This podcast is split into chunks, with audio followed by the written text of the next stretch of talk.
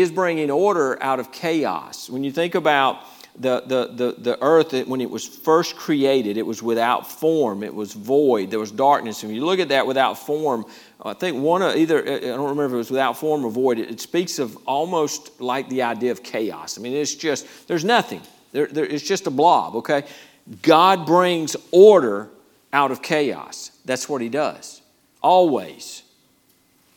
Exodus 20, verse 12. Let's see if you've ever thought about this verse this way in, the, in the, one of the Ten Commandments. Honor your father and your mother. Now, we always, we, we, we remember the part about long life. We understand that, right? So it's, it's, the, it's, the, it's the commandment with promise there, with a, with a promise attached. Honor your father and your mother, that your days may be long. Listen, upon the land which the Lord your God is giving you. This was, this was, a, this was a command for social order. When you think of uh, the, the Jews, now if you want to go back and look at when the children of Israel came out of, came out of Egypt, they've been in slavery for 400 years. Today, we, we kind of see a picture of something in this that when, when the Soviet Union failed, Russia, they, they didn't know how to, they didn't, they didn't make it. They didn't, it, you would, you hope that was going to teeter on into true freedom and democracy, they didn't know how to, they didn't know what to do. They didn't know how to do it. And they didn't have the Word of God. If they'd had the Word of God, they could go back to the Old Testament because God brought the children of Israel out and He gave them everything they needed. He told them how to have a society and how to be free and how to function. He gave them everything they needed. And the promise here is that, that honor your father and your mother. That's, that's order, that's structure, that's societal people doing the right things in society. You see what's happening today. They're doing all they can to make fathers and mothers irrelevant. It's, it's, the, it's the God state. The government wants to run your, your life. They want, to, they want to control your children. They want to indoctrinate your children. They want, they want your children to think you're idiots and imbeciles and, and you're stupid because you have these archaic beliefs I'm not talking crazy talk, folks. This is, this is, I'm speaking truth. God spoke that, God brought order for society. God is a God, and so 1 Corinthians 14 33, y'all know this verse. For God is not the author of confusion, but of peace, as in all the churches of the saints. That's, uh, that's the New King James. The, uh, the hardcore, hardcore Southern Baptist version, the HCSB, that says, uh, since God is not a God of disorder. So there's the word disorder, but He's not the author of confusion. God is the author of order. He, he, he's not a God of di- disorder and confusion.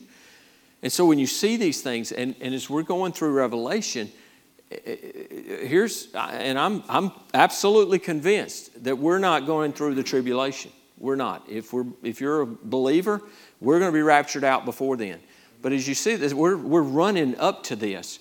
Now, I've shared how there's, there's no way all the, there's no way you go, you don't go from zero to a 100 that way, right? So from, it, this thing's going to be running pretty wide open when the Lord calls us out of here. And you talk about it, you, then the floodgates are really open when, when, when the presence of the church is removed. And you think we, things are bad now. And it will, it will be so fast how quick things are going to change. But, but watch.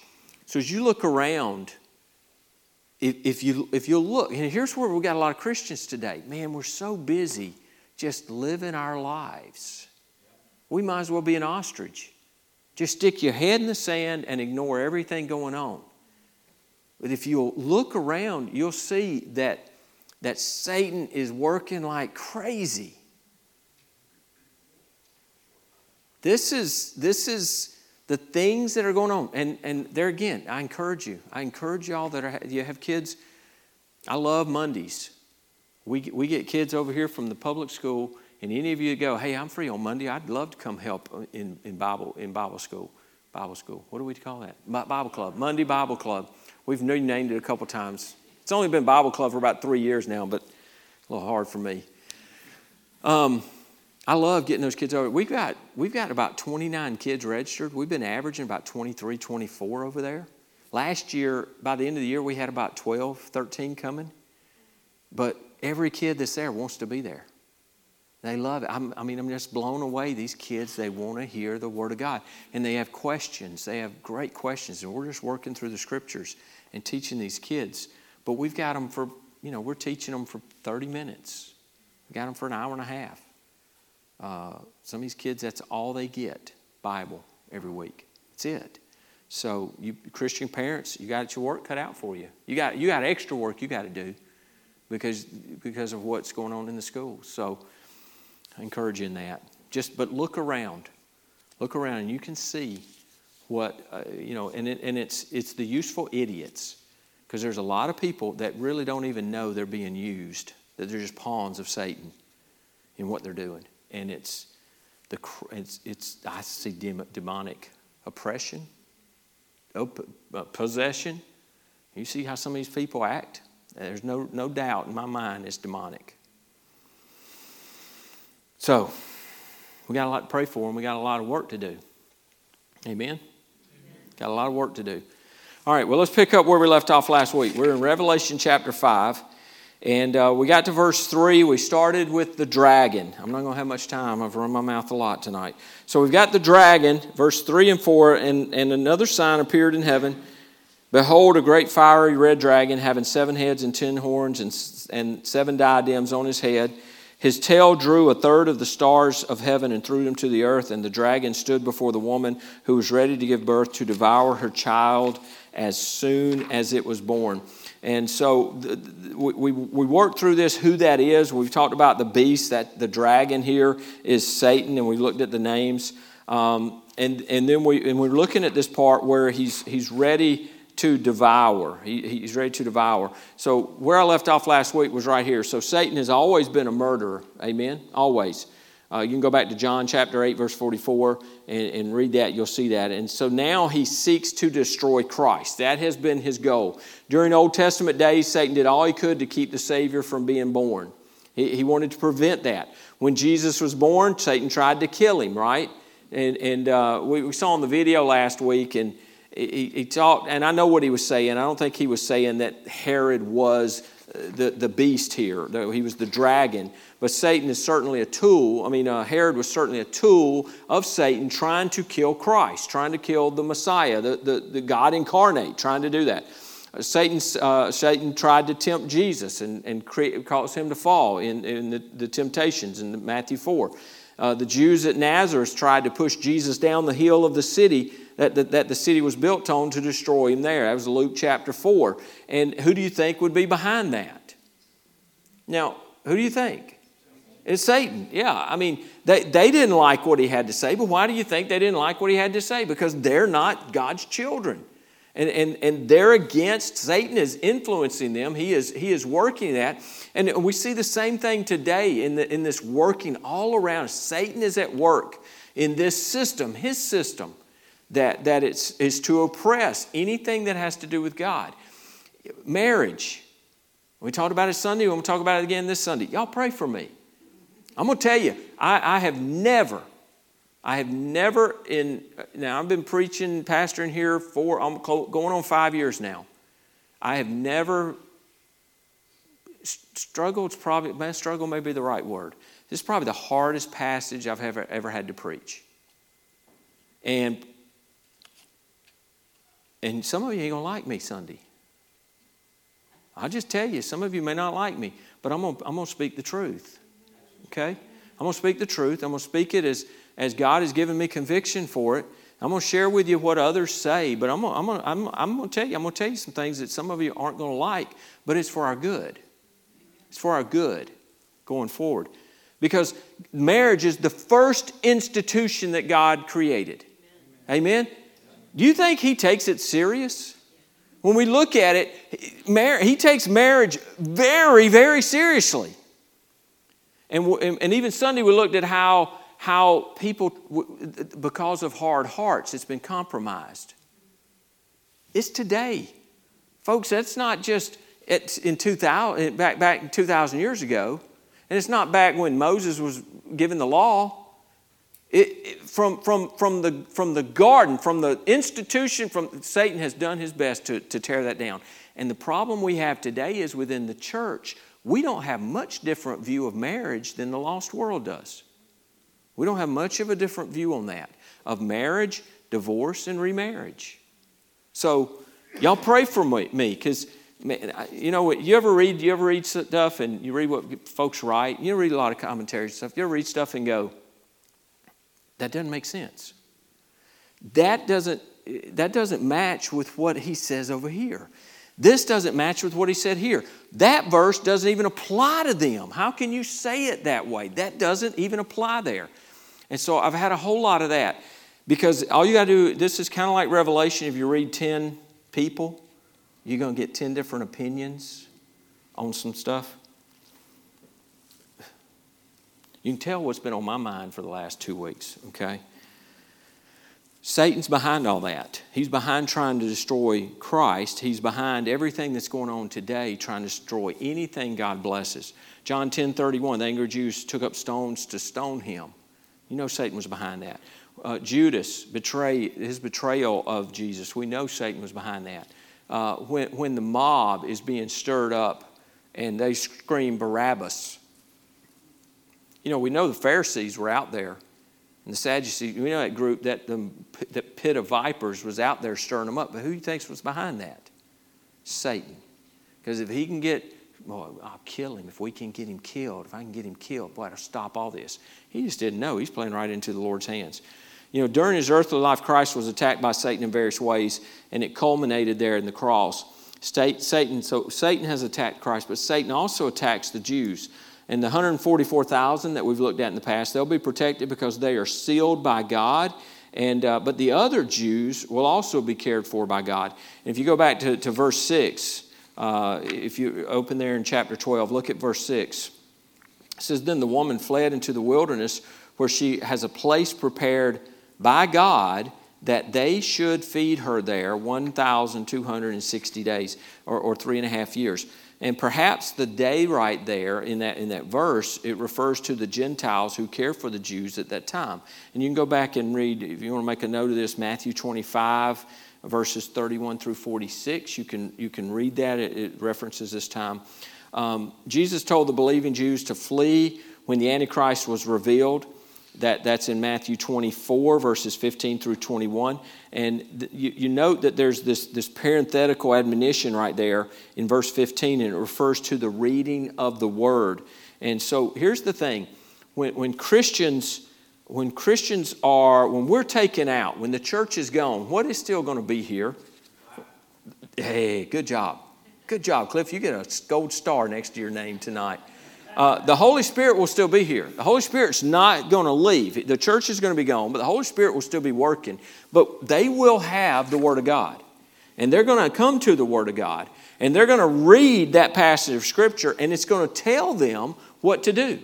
There's instruction in there for what they're to do. So, so we have to believe they're going to do that. So they're, they're going to read that, and they're, they're going to know what they need to do. Um, Matthew 24, verse 16. Then let those who are in Judea flee to the mountains. There's instruction there. They're to flee. They're to flee out of Jerusalem. Luke 21, verse uh, 21 says the same thing. And let those who are in Judea flee to the mountains. Uh, Zechariah speaks of this time Behold, the day of the Lord is coming, and your spoil will be divided in your midst. For I will gather all the nations to battle against Jerusalem. The city will be taken, the houses rifled, and the, women's, the women ravished. Half of the city shall go into captivity, but the remnant of the people shall not be cut off from the city. Then the Lord will go forth and fight against those nations as he fights in the day of battle. So we, we, we see here, and we're going to come back to that in a moment. Uh, we'll talk some more about that. They're fleeing into the mountains and maybe where they flee to. The second point, that was all part of point one with looking at the woman and then looking at the beast. And then we have part two looking at verse 7 through 12, we see the war that goes on here in heaven. I'm going to read these, these verses 7 through 12. And war broke out in heaven. Michael and his angels fought with the dragon, and the dragon and his angels fought. But they did not prevail, nor was a place found for them in heaven any longer. So the, so the great dragon was cast out, that serpent of old called the devil and Satan, who deceives the whole world. He was cast to the earth, and his angels were cast out with him. Then I heard a loud voice saying in heaven, Now salvation and strength and the kingdom of our God and the power of his Christ has come. For the accuser of our brethren who accused them before our God day and night has been cast down. And they overcame him by the blood of the Lamb and by the word of their testimony, and they did not leave their or they did not love their lives to the death. Therefore rejoice, O heavens, and you who dwell in them. Woe to the inhabitants of earth and of sea, for the devil has come down to you having great wrath. And that word, great wrath, there, it actually means a boiling rage. Now you can understand being, when we, we, we, say, we say great wrath, we get an idea. When I say boiling rage, you know, you, you picture that, right? You understand. You understand exactly what that is because he knows that he has a short time. So the first two chapters of Job make it clear that Satan now has access to heaven. And Zechariah chapter 3 reveals that Satan accuses the saints before the throne of God. Now, when you're reading that, we're reading Job, and, and you can go back and reference that if you haven't read that book or, or if you're not aware of what I'm talking about. Satan comes into the presence of God. And when he comes into the presence of God, it's interesting as you read that context because Satan never speaks to God before God speaks to him. He does not come in there running his mouth. When God addresses him, then he responds. And that's where, even then, he's accusing. He's accusing, he accuses God. You, you, you've protected Job. He accuses Job. Job doesn't love you because of, of who you are. Job loves you because of what you've done for him. There's accusing, there's that going on. So Satan has access to heaven. Don't understand that, but we understand. We, we, do, we understand it. I don't understand it. You know what I mean? I mean, I believe it, I know it, that's what's true, but it's hard to, uh, to fathom that and to understand that. So, in the middle of the tribulation, Satan will be cast out of heaven to the earth. And it appears that Satan and his hordes will now be bound to earth, no longer allowed access to God and no longer allowed to roam the creation. So, uh, you know, now they're, they're free. They're running around, he's working everywhere. That's going to change. And he's going to be, you, you, you want to know why he's boiling mad? Because a, lot of eh, eh, what he's been doing and wanting to do has been stopped. Uh, we'll talk more about this, but the accusations, that the, uh, the accusing of the brethren before the Lord, that's going to stop. Michael is the archangel assigned to protect Israel. And uh, we see Michael there in verse 7. And, and, and uh, we understand that, that he's this, this he's got special assignment to Israel because we see that in Daniel chapter 10, verse 13, verse 21. We see it in chapter 12, verse 1. We see it in Jude 9.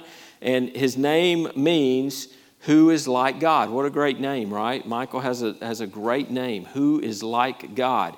And so we see the, the, the special ministry that he has.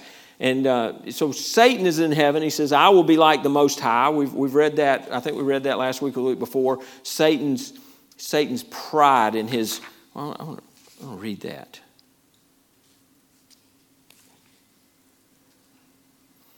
I want to read this again. This is what, kind of what we ended up with last week. Isaiah 14, verses 9 through 15 says, Hell from beneath is excited about you. Remember me saying that? Hell is excited about Satan coming. And I think it's because hell wants to get a hold to Satan to meet you at your coming. It stirs up the dead for you, all the chief ones of the earth. It has raised up from their thrones all the kings of the nations. They all shall speak and say to you, Have you also become as weak as us, as we? Have you become like us? Your pomp is brought down to Sheol, and the sound of your stringed instruments. The maggot is spread under you, and worms cover you. How you are fallen from heaven, O Lucifer, son of the morning. How you are cut down to the ground, you who weaken the nations. For you have said in your heart, I will ascend into heaven. I will exalt my throne above the stars of God. I will also sit on the mount of the congregation on the farthest sides of the north. I will ascend above the heights of the clouds. I will be like the Most High. Yet you shall be brought down to Sheol to the deepest depths of the pit. I love that. We know what's going to happen to him. Amen? We know what's coming. So, so Daniel battles there. We, we've got Satan who says, you know, I'll be like the Most High, but God defeated him, and now Satan is cast from heaven. Verse 9 describes him as the serpent, which takes us back to Genesis chapter 3, right? It means, it means a snake. Uh, figuratively as a type of a sly, cunning, an, artif- an artful, malicious person. That's the idea there of that word, this serpent. It's a snake. The word devil means traducer. Now, I'll tell you what that word means in a moment, but that also means false accuser, slanderer, accuser, which uh, ties it to verse 10 and to Zechariah, Zechariah chapter uh, 3. So, a traducer is one who maligns another by mocking, malicious, or making malicious and false or defamatory statements. That's what that word, that's what that word means. How many of you knew what traducer was before tonight? I'd never even heard it, but that's one of the meanings of that of the word devil is a traducer. And that's what that means. One who maligns another by making malicious and false or defam, uh, def, defamatory, uh, defamatory statements. And that's what Satan does. That's what the devil does. And the word Satan means to oppose or to act as an adversary. So those are the names that are given to him in verse 9. And, and so that, that's who he is, and that's what we see in him. Oh, so, so we truly have a great enemy in Satan. He is a great enemy. In heaven, Satan has been accusing the saints, but the saints have overcome him with three weapons. Verse 11 says, And they overcame him by the blood of the Lamb and by the word of their testimony, and they did not love their lives to the death. The first, the blood of the Lamb, it gives eternal life with sins all paid for and knowledge of this and dependent on it and dependence on it gives peace and daily victory amen first chapter uh, first chapter 1 John chapter 1, verse 9 through, through chapter 2, verse 2. When you read that, we see, we see the, the, the forgiveness that we have through the blood of the Lamb.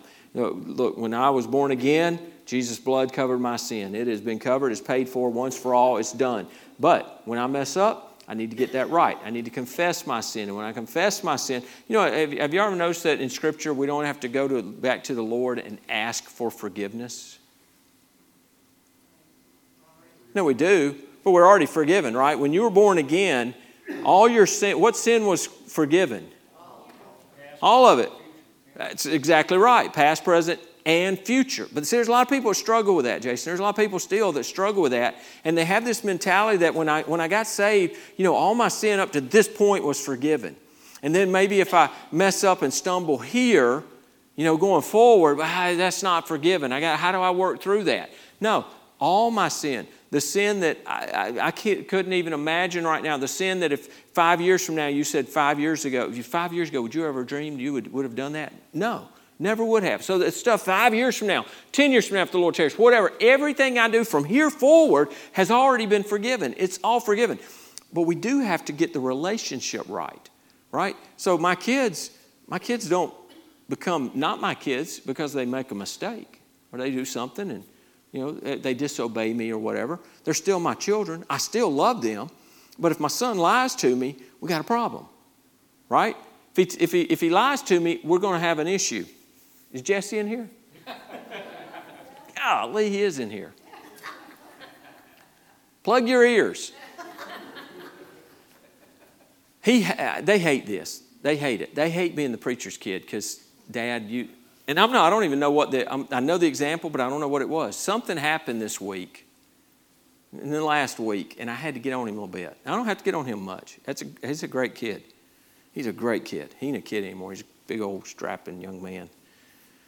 But something happened, and I had to get on him a little bit, and I said, you know, that ain't, that ain't, what, what that ain't right.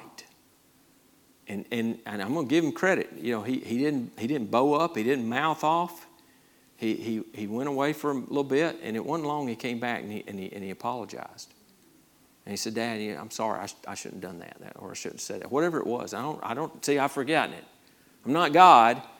It ain't as far as the east is from the west, but I can't, I can't recall it. And I don't think it's because I'm so good. I think it's because I'm getting old. I can't remember what he did. But the Lord forgets it, right? But, but when we, what we do is we confess, right? We confess our sin. And that's when we agree with God. Folks, if you never confess with God, you never confess that something's a sin, you're not going to be forgiven of it. It's not going to be cleansed. You gotta, you gotta confess it. You gotta agree with God. That's why when we, even as a believer, we read the word, we read something, and go, oh, man, that's me. That's me. Lord, that's me. That, I'm doing that. Or I haven't been doing that. Or I did that. Whatever. Lord, I, I agree with you. That right there, that's sin. That's wrong, Lord. I confess that to you right now. And, and I ask for cleansing. I ask every, I'll pray often. I say, Lord, create in me a clean heart because every day my heart gets dirtied up. Create in me a clean heart, God. And, uh, and He will. He's faithful to do that. Um, so the blood of the Lamb, the Word, which assures us of forgiveness and is the sword of the Spirit. Amen? That's the second thing. And then the third was their surrender, that, that they would rather die uh, than obey Satan. That, that's where we ought to be as believers, right? First, uh, uh, uh James 4 7 says, Therefore, submit to, uh, uh, submit to God. Resist the devil and he will flee from you. I've always said this you know which is stronger? Which is your greatest which is your greatest enemy? Y'all know the answer to this. Who's your greatest enemy? Yourself. Yourself so we have three enemies right? Scripture is very clear. We have three enemies. We have this world system. We have satan. Now a lot of people would say satan's your greatest enemy. Satan's not your greatest enemy. And i'm going to tell you why. You'll, you'll see this in a moment. And then you have the flesh our own flesh. Well, that scripture right there says submit to the Lord and resist the devil. And if you resist the devil, what will he do? Flee. Flee. Now, when Joseph was tempted with sexual sin, what did Joseph do? He fled. Why? Because he knew his flesh is weak. We, our flesh is weak, and it's our greatest enemy. Our own, our own flesh, the struggles that we would have. And man, if there's something there, it's a temptation for you. Get away. You don't just stand there, I'm stronger than this. No, but we, we can do that with Satan. We, we can resist him. And so if you feel like there's something that's, well, it's not my flesh, it's something that Satan's doing, that's a great time to go to prayer, quote scripture, start singing a Christian song, uh, just call in the name of Jesus, whatever, because he ain't going to like that, and he'll get out of there when you resist him. How many, how many of you raise your hand? You've been through a time where you had something going on and you resisted, and you know you're struggling, you're struggling, you feel it, you feel it, you resist, and, and boom, it, it ends because he flees, right? So, so that's what we have to do. That's what we have to do. But if we if we get to a place if we get to a place in our lives where we'd rather die than please Satan? What would happen?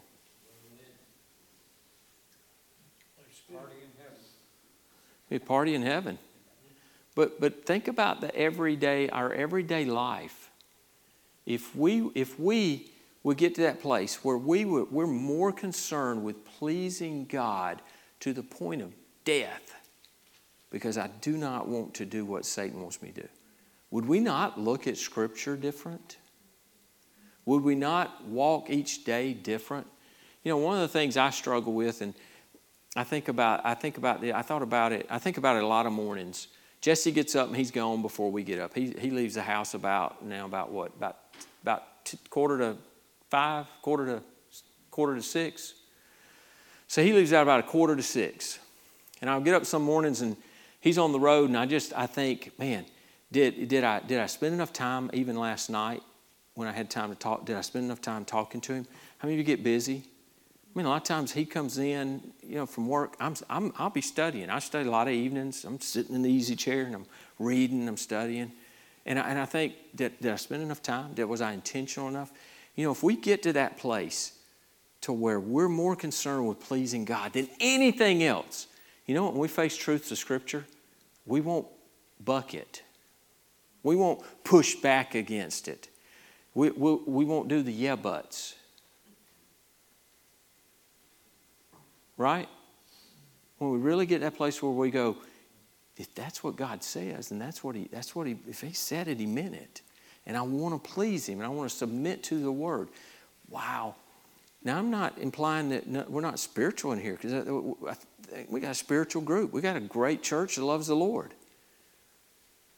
But what if we got that, that intentional in our faith? It'll affect everything. It'll affect everything. It, it can revolution. I mean, it just had a quote that just came to mind. I wish the quote came to mind. The knowledge of a quote just came to mind. And I don't know if it Booth maybe or somebody like that that said it has yet to be seen. Todd, you probably know this quote. It is yet to be seen what one man totally surrendered to the Lord could, could do, could, could accomplish. I know the quote you talked about, but I can't quote it. It was James Wilkes Booth. No.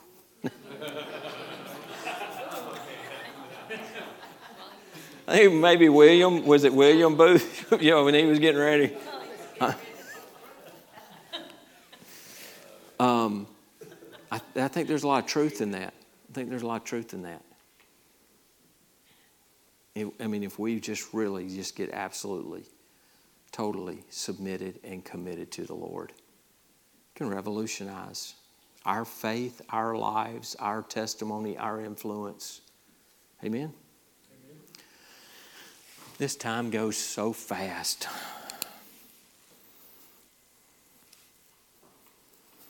All right, so looking at that, there's joy in heaven because Satan is defeated, but there will be woe on earth. And Satan's time is short. He's got three and a half years at this point. There's three and a half years, and his, his rule is going to come to an end for a thousand years. Um, and he, he's going to be cast into the pit. All right, so we'll get to uh, verse 13 uh, next week, and we will finish up verse, uh, chapter 12 next week. Then the following week, we have our, our uh, Thanksgiving meal. So next week, we'll be in here. The following Wednesday night is our Thanksgiving meal. And prepare for this, and I, I encourage you to be here. So, uh, Wednesday, a week before Thanksgiving. Now, you would think it ought to be Wednesday night before th- the Wednesday night of Thanksgiving. It's not. We do it the week before because everybody's got plans Thanksgiving week. So we do it the week before. We'll have a Thanksgiving meal. We're going to have turkeys and hams. Then we'll, we'll provide that. We're going to ask you to cook. I'm sure there's probably an email going out soon. And uh, so some of you will cook and prepare, help prepare for that. And we bring all our food. We have a great time. We'll have a little devotion in there that night. Uh, that's the Wednesday night. Then we'll have Sunday service, and then um, Sunday night or is it Tuesday night? I made the. Uh, we'll get the calendar out and remind you 13th. It's it's one of those nights, either Sunday night or Tuesday night. We've done it on Tuesday night before, but we may have done, moved it back to Sunday night. But we're going to do our give thanks service. Is it the Sunday night? I thought we had moved it, and here I am going because we've done it on Tuesday night the last couple of years, but we backed it up to Sunday night and it's our give thanks service. And we'll have a short devotion to start that. We'll have a little worship, and then it's just a time for you to praise God, you to publicly praise the Lord for what He's done in your life this year. It's a great time. And when we come together, I mean, we're going to have an open mic. You can come up and share. And I encourage you, come take part in that. Be a part of that. It is a blessing every year we do that. And then we will not have a Wednesday night service